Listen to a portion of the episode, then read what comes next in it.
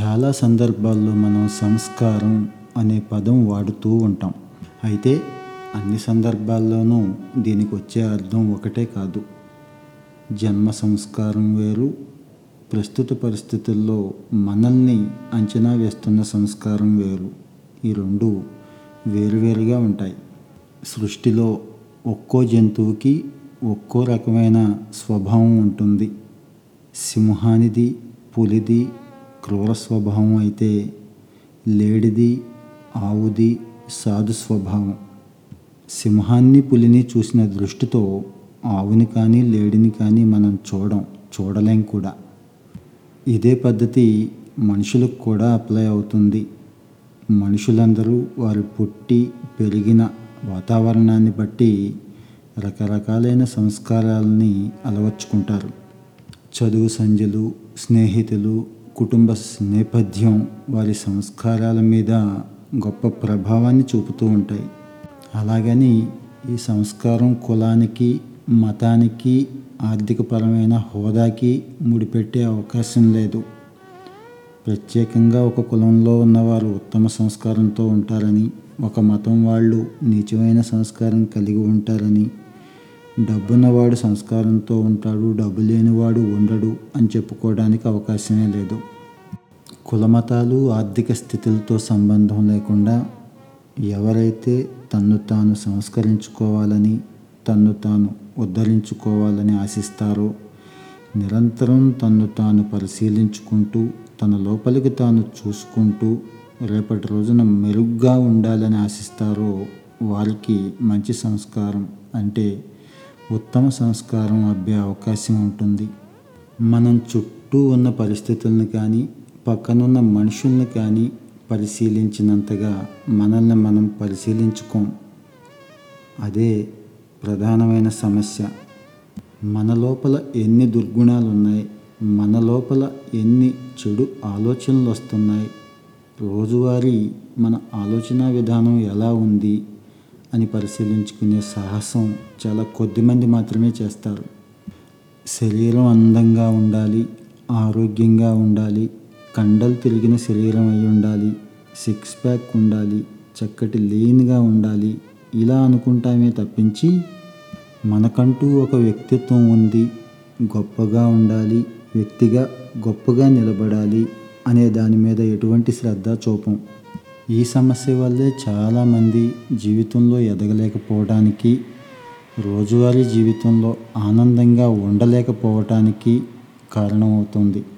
అందరూ మనతో ప్రేమగా ఉండాలనుకుంటాం. మనల్ని గొప్ప భావంతో చూడాలి అనుకుంటాం. కానీ మనం ఎదుటివారికి మాత్రం ప్రేమను పంచం. ఎదుటివారిని మాత్రం ఎప్పుడూ చులకనగానే చూస్తాం. అలాగే అందరూ మనల్ని గౌరవించాలనుకుంటాం.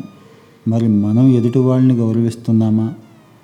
వారితో మాట్లాడుతున్నప్పుడు మన పద్ధతి ఎలా ఉంది? వారితో ఉంటున్నప్పుడు వారి పట్ల మనం ఏ రకమైన భావాన్ని కలిగి ఉంటున్నాం అనేది మాత్రం పరిశీలించుకోం. మనిషి అన్నాక ప్రతి వారికి కూడా ఓ ప్రత్యేకత ఉంటుంది. కాస్త ఒడ్డు పడుకున్నామనో రంగున్నామనో ఓ గుప్పెడి ఎత్తున్నామనో ఇదే గొప్ప ప్రత్యేకతలు అనుకొని మనల్ని మనం మురిసిపోతూ ఉంటాం.